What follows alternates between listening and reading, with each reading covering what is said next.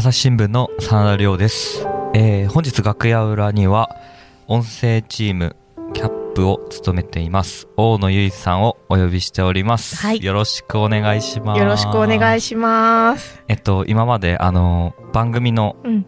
タイトルコールだったり、うんうんうんまあ、それだけじゃなくて甲子園のね番組の方で MC も務められているのに、うん。なかなかこの楽屋裏には登場されてなかったということで、ようやく、ようやく楽屋裏始めて多分1ヶ月、2ヶ月くらいですか、経つあんですけど。の。今、Spotify でプレイリストを作ってるんだけど、はい。もう楽屋裏出てるのもう19本とかあもうそ20んな本とかで、あ。あ、19本かな、出てる。のに、まだ未登場だったというので、すいません。神田さんにもね大野さんのがまだ一本もないんだけどって言われてたからね。ようやくお呼びできたので、はい。あの、まず、大野さんとはどういう方なのかというのをついにリスナーさんの方、皆さんにもね、知ってもらえると思うんですが、はい。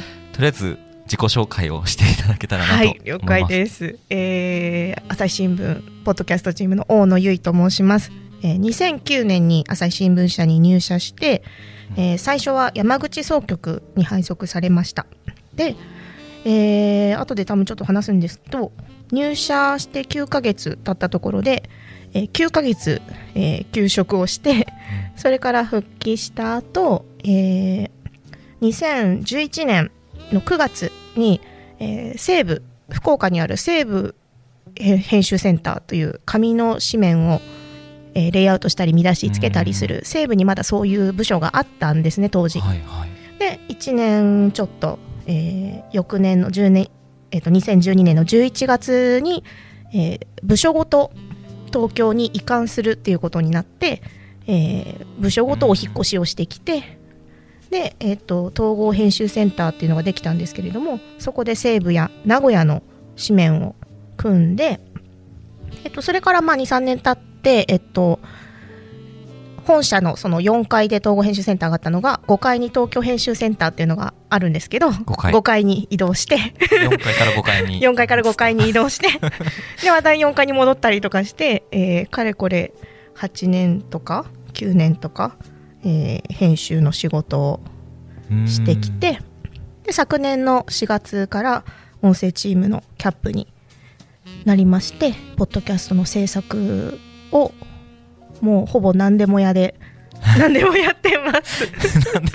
何でもやってます。ね。タイトルコールさっきやってねって言ってくれたけど、まあミキサー役もやるし、えー MC をやったりあの音でよみがえる甲子園という、えー高校野球の名勝負を振り返る番組の MC をしていますが、えー最近だとその他に朗読をやったり、うん。えーなんだろう。編出演者のブッキングをしたり、そうですね。本当に何から何まで配信作業から何から何までやっております。もうマルチすぎて。マルチというのか何なのかね。何なのかよくわからない。うん、なんか、あの、社内からすると、すごい、あの、音声チームってうん、本当楽しそうだよね、みたいなのを、結構、言われがちなんですけど、うんうんうんもう、部員は結構必死にやっています。いやー、まあ、楽しいですけどね。そうねだからそのこれまでも神田さんとかも喋ってくれたと思うんだけど、はい。音声チームできた時あのマイク1本すらない、えースタジオなんか今もないけどあの 本当に何にもないところからなんかどうやったら作れるかからもうなんだろう自分たちで頑張ってみたいな感じでチームが発足したので本当になんていうかな。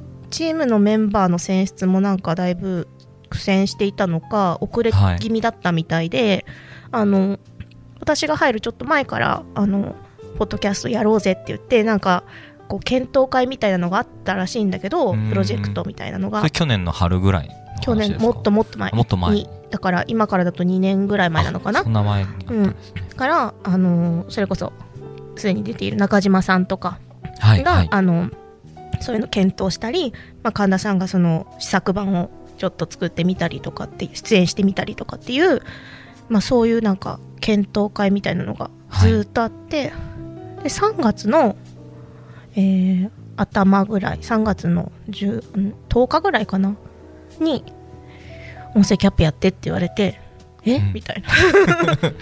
え？みたいな感じであえ？あやらせてくださいってやっったはいいけどもともとその音楽が好きだったりとか、はいはい。まあ、その高校時代放送部だったりとかして、そのまあそっちの音声の仕事に興味がもともとあったのもあって、まあその神田さんがディレクターになってポッドキャストとか音声事業を始めようぜっていうのはなんとなく会社の方針としてやるっていうのを知ってたから、あなんとなくご存知だったんです、ね。うんあの人事異動がその、まあ、事前にあったからさあ神田さんは、はいはいあのだからそのあチームに入れてもらえるんだってのは思ったけどうんもうその2週間後ぐらいにはそのチーム員わわっと集められて当時何人くらいだったんですか？えっ、とねえっ、と今も統括してくれてるクリエイティブディレクターでしょ？その中島さんでしょ、中島さんと一緒に歩き機動やってた技術系の人がいてあとラジオ局でラジオ局じゃないラジオ局の制作会社かな？で、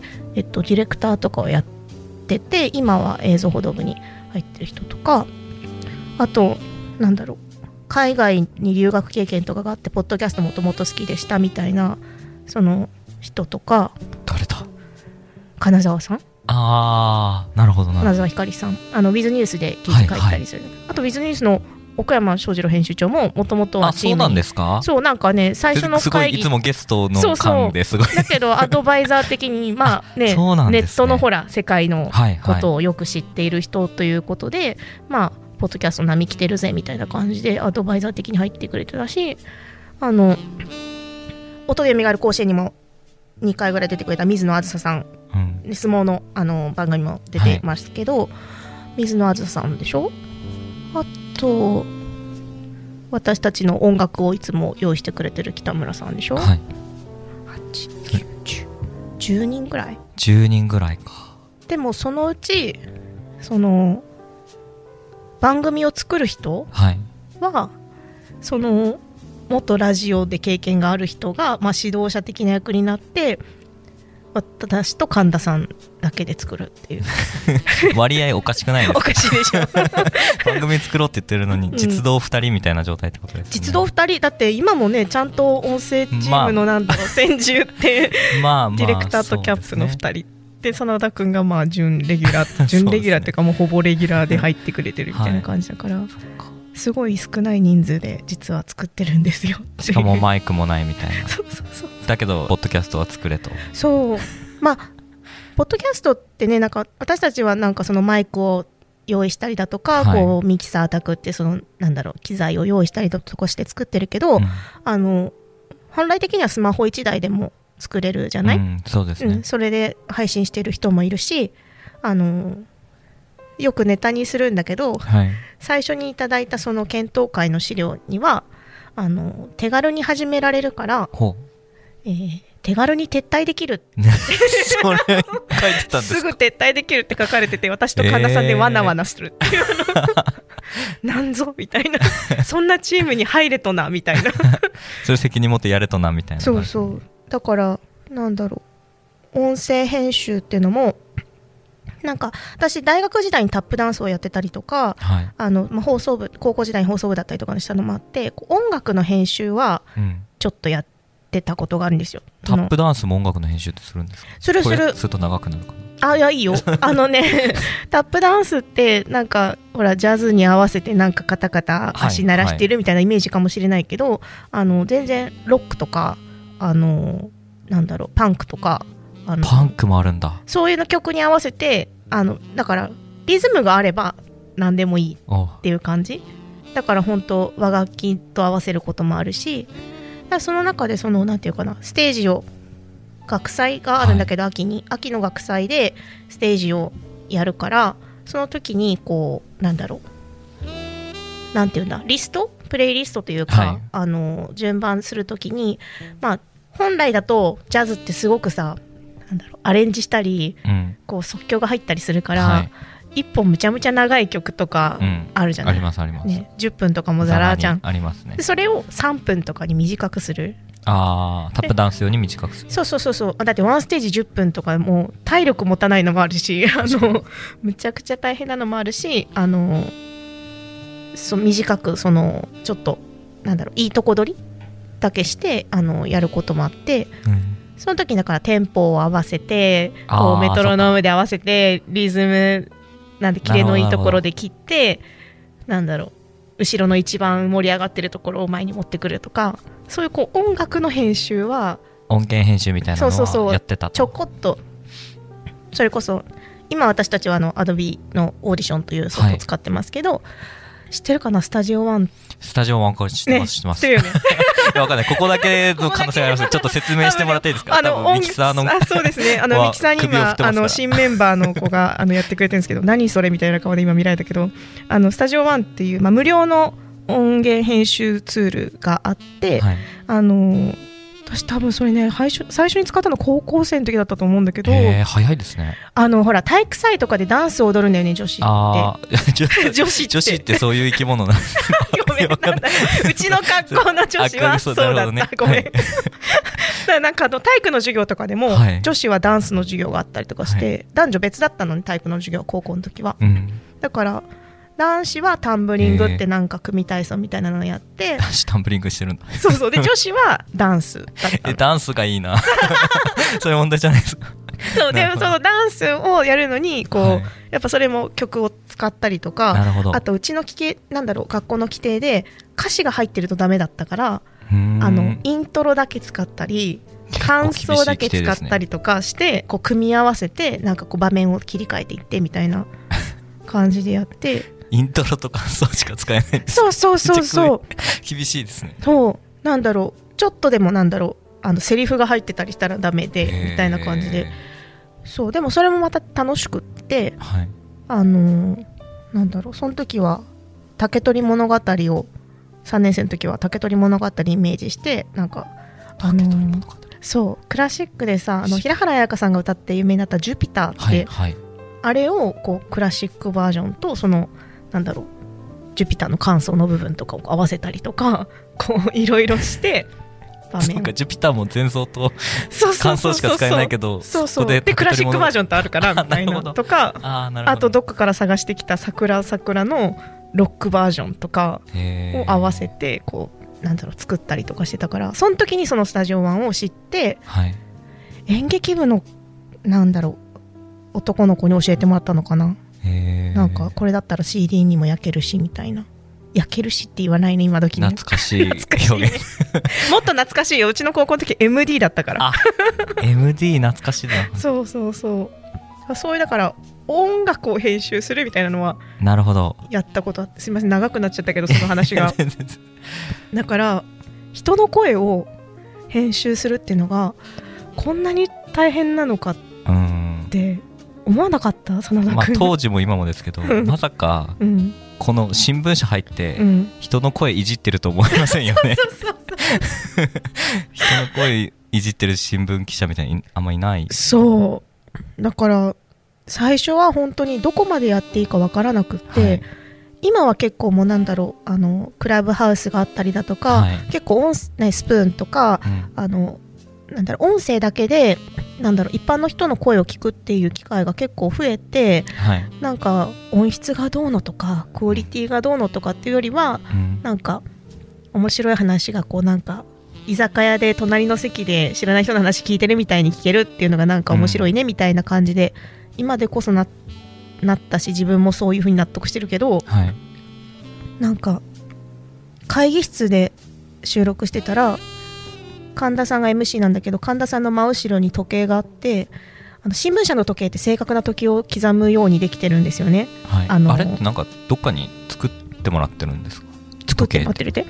特注みたいな？あいや特注じゃなくてなんかその管理されるようにそうそうあのできてる。なんだろう例えば学校とかも多分同じような時計を使ってる、うん、そっかそっか。そうそうそう。学校とかにあるるやつと同じそうそうそうそうであの国際報道部とか行くとあのいろんな時間の 時計が8つぐらいあったりするんだけど、各各国の時間であるんだけどその時計の針が 1分ごとにビン ビンって動くの、はい。それがむちゃくちゃ大きく入ってて初めて編集するからこれ煩わしいんじゃないかなって思って、それを一個一個消すっていう作業をしてて確かに確かにこのリスナーさんって、うん。新聞社にも意外とこうスタジオがちゃんとあって、うん。なんかいわゆるこうラジオ局みたいな、でミキサーもちゃんと仕切られてて、うん。そういう環境でこれ作ってるって思ってる方もまだいるかもしれないいると思いますね。現実はそうでははないということをちょっと、はい、会議室、ただの会議室みたいなところで、はい、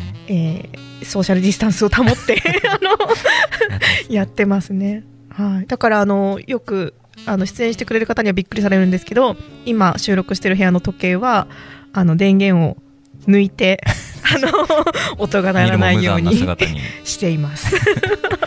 それそっかそういうレベルからのスタートだってことそう。で1本作るのに春4月の終わりぐらいかな。4月にあの頭に発足してからはい。4月の終わりぐらいに収録して、ゴールデンウィークをなんとか潰して私編集したんだよね。ゴールデンウィーク潰して編集してたんですか？なんかそのサンプル版っていうかその初回を早く出して誰かにこうなんだろう評価してもらって出していいかどうかみたいな検討するでゴールデンウィーク明けには出してなんかねもっともっと本当ははい、秋ぐらいまで市場調査みたいなことをしたりうん、私と神田さんはボイストレーニングに通い言ってましたよね。そうで編集もちょっとなんか外注先を考えたりとか、はい。いろいろ検討して秋ぐらいにローンチするっていうのが当初の計画だったんだけどあの新型コロナウイルスの影響で、はいはい。あの朝日新聞デジタルはそのコロナ関係のニュースを全部無料開放したんですよね。えええね。その時にこうあの私たち銀鍵とかって呼んだりしますけどあの会員登録をしてくださった方がたくさんいらっしゃって、うん。とその方々にこうもっと長くその朝日新聞を登録してもいいなって思ってもらうためにうん。なんかこう目玉になるコンテンツ出さないといけないよねみたいな。なるほど。ポッドキャストがあるじゃん みたいな感じで。ちょっと早めに出せないみたいなのが結構な圧できたっていう。あの。なんかこう結構軽いですよねそう。そうなのよ。なんかほら手軽にできるんでしょ？ほら出せるでしょ？みたいな感じのノリで言われて ちょっとこれはじゃあ急いで編集して出さなくては。なるほどってなって5月の20何日23日とかかなに初めて朝日新聞デジタル上でニューヨークの藤原くんの回を配信したっていう。うんなるほど。経緯になります。結構その、うん。やれる実際に作れるうん。技術を持ってる人が、うん。たまたま大野さんがいたからよかったもののうん。俺いなかったら今頃このポッドキャストどうなってんだろうみたいなところって思うとこないですか？いなかったらこんなに安く作れてないよって声を大にして言いたい。じゃあ何ですか。その分私に給料って。思うよ本当にあの神田さんにもだけどはい。本当に給料上げてくれよって言いたいぐらい、あのーだってねこれまでは紙の編集をしてきて、はい。お前は紙を支えていくんだと。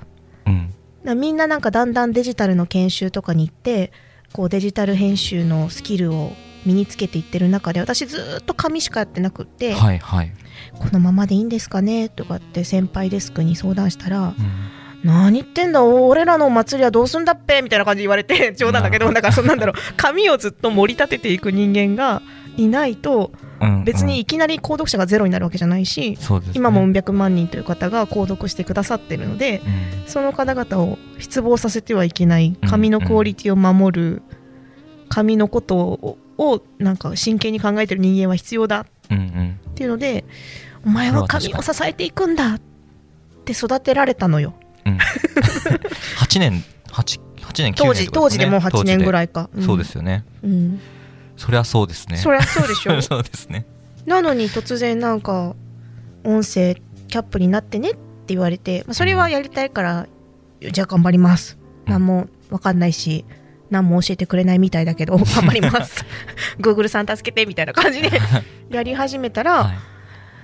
ちょっと分かってないとダメだからさデジタルの方研修入ってっていきなり2ヶ月デジタル研修に放り込まれてだから、新しいことを同時に2つやらなきゃいけなくてデジタル編集も全然わからんし音声もわからんしみたいな地獄のような2ヶ月間を過ごしたいやまあでもその地獄のような2ヶ月間があったからこう今もポッドキャスト生きてうん。いるということですよね。だからもっと多分外注したりとか、うん。外部のなんか MC さんがいたりとかもっと多分お金をかけて作っていたのかもしれないなと思うし、こんなに頻繁に毎日とかさ月90本近くとかさうん。なんか恐ろしい配信数を維持することはできなかっただろうなと思いますね。実際もう初めてその苦しみの2ヶ月を過ぎてうん、もう1年が経とうとしてますけども。そうなのよ。経っちゃったのよ。早いなとも思いつつ。い。やでも私は今この状況にとても感動していてだって当時ははい、その機材もなくってスマホで撮ってたし、うん。そのしかもスマホも特派員だからその場にいないから、はい、あの Teams をつないでそれぞれの音声をそれぞれのスマホで撮ってもらってあーそれを船越さんとかでしたっけ？前えっとね、船越さんもだけどだから最初はニューヨークの藤原君だったんだけど藤原学士記者ですね。そのなんだろうそれぞれの音がタイミングも合わさってないのにうわーそっか。で海外だからタイムラグもちょっとあるんだよね通信的に。それをあのオーディション上編集ソフト上で合わせるってしいうことをやってたからこんな風に一発撮りみたいなのできなかったわけですよ、はいはい。で機材を届いたのが7月の末とかだしその時音でよみがえる甲子園の収録を始める時で私は一人で機材を動かしながら MC をやってゲストの記者と対面で こうてんやわんやになりながら収録するっていうのが、んん。まだそれも7月だからね。それから1年経たずしてこう機材もみんな慣れてくれてるし、はい。今日はなんとその真田君が MC でさらにミキサー役は新メンバーの犬間君がやっているっていう。確かに。この状況を私は感動している。確かにそうですね、うん。もうまだきっと僕も想像してなかったですもんね。このスピードでうん噛んでどんどん進んでるっていうのは、そうだね。まあ、聞いてくださってる方もありがたいことにうん。増えてきてるっていうのもあるかもしれないんですけど、そうありがたいことに CM が入るようになったうり、んだって最初の頃って CM なんて入るわけないじゃんっていうあそんな感じだったんですか？そうそうそう。いやもう CM を売るか CM 枠を売るか、そのなんだろう。その広告スポンサード？うん。なんその番組自体にお金を出してくれる出資者をを募るかしかお金を得る手段がないであろうと思われていたからうん。だから最初からもう CM 枠作ってるんだよねうちの朝日新聞ポッドキャストって、初回から。なのででも、まあ、いつになるか分かんないけどねみたいな。入れるのはいつになるか分かんないけどね みたいなそうそうそう、うん。でやってたから今のこういうちゃんと CM が入ったりスポンサードコーナーがあったりっていうのはすごく急成長したんだなってうん思ってるところです。この先どうなるかは我々にかかってるということですかうね、ん、多分今はまだこうなんだろう、そこまでなんていうかな利益をうん。こう死ぬほど上げなきゃいけないってわけでもなく、まあ、無料で皆さんにお聞きいただいてますし、はい。記者のことを知ってもらってちょっとでも興味持ってもらってよく神田さんが言ってるけどそのこの人の言ってること信用できるなって思って朝日新聞を読んでほしい。うん。記事を読んでもらいたい。朝日新聞のコンテンツに触れてもらいたい。うん。っていう気持ちでやってるからまだいいんだけどでもいずれちゃんとこう 利益の出るうん。こう事業にしていかないと続いていかないから、なるほど。うん、継続していかないというそう。だからその事業なんだろう。ちょっとやらしい言い方になるけどお金を稼げる。やらしい言い方ですね。お金を稼げるなんだろう。人間にならないといけないな。お金を稼げる人間にならないといけない。そう。まあそうですね。まあご存知の通り新聞記者ってお金を使う側なんですよね会社の中では。うん。そのお金を使って、えー記事を書いてでそれをまあ買ってもらうっていうことなんだけど、まあ、で買ってもらうっていうところはもうビジネスの部門の人たちが一生懸命いろいろとね販売さんとか広告さんとかがやってくれてるっていう感じだったのがこう音声チームはね中島さんをはじめそのビジネスと最初から一体になって授業を進めているので、まあ、私自身の発想もそういうなんていうかな会社のお金をつく使って面白い番組を作ろうだけじゃなくて こうちゃんと利益とか考えられるお金を稼げる記者にならないといけないんだなっていうなるほどなるほ世知辛いなって思いながらやってるよ。ど なるほど、うん、まあそうですね。お金出してでもちょっと応援したいなって思ってもらえるようなポッドキャストをうん、作っていけるように、そうこれはいいって思ってもらえればいいかな、ちょっとでも、確かに、うん、このきっかけにデジタルで、うん。例えば有料の記事読んでもらうだけでも、うんうん。僕らにとってはね、うん。プラスになると思うので、ううんん、なんかほんとちょっと見てみようかなとか。うんちょっと覗いてみようかなとかあこの記事ってこの人が書いてたんだ。あこんな声してるんだ、みたいなだけでいいので。そうですね。顔は見えないかもしれないけど声が見えるようになれば、うんこんな喋り方するんだとか、あの思ってもらえたらいいかなってうん。なるほど。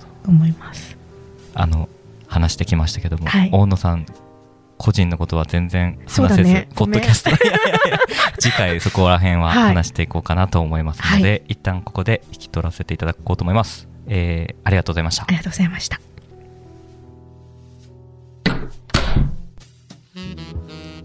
朝日新聞ポッドキャスト楽屋裏ではリスナーの皆様からトークテーマも募集しています。ハッシュタグ朝日新聞ポッドキャストでつぶやいてください